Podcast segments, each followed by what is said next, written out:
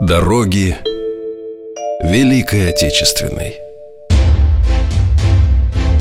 От мирных пашин От заводов и фабрик Через линии фронтов и партизанские края Они вели наш народ.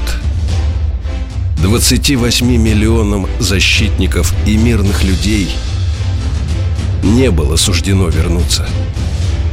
Они ушли чтобы принести своей родине победу над самым лютым врагом в ее истории. Нападение гитлеровской армии на СССР 22 июня 1941 года по своей сути стало началом объединенного похода военных частей нескольких европейских стран – в первые дни войны вместе с Германией действовали армии Румынии, Италии и Финляндии.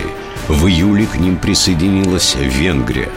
В войне против нашей страны участвовали также граждане Албании, Дании, Бельгии, Люксембурга, Испании, Голландии, Норвегии, Польши, Франции, Чехии, Хорватии – Вооруженные силы Германии насчитывали в своем составе и множество национальных формирований.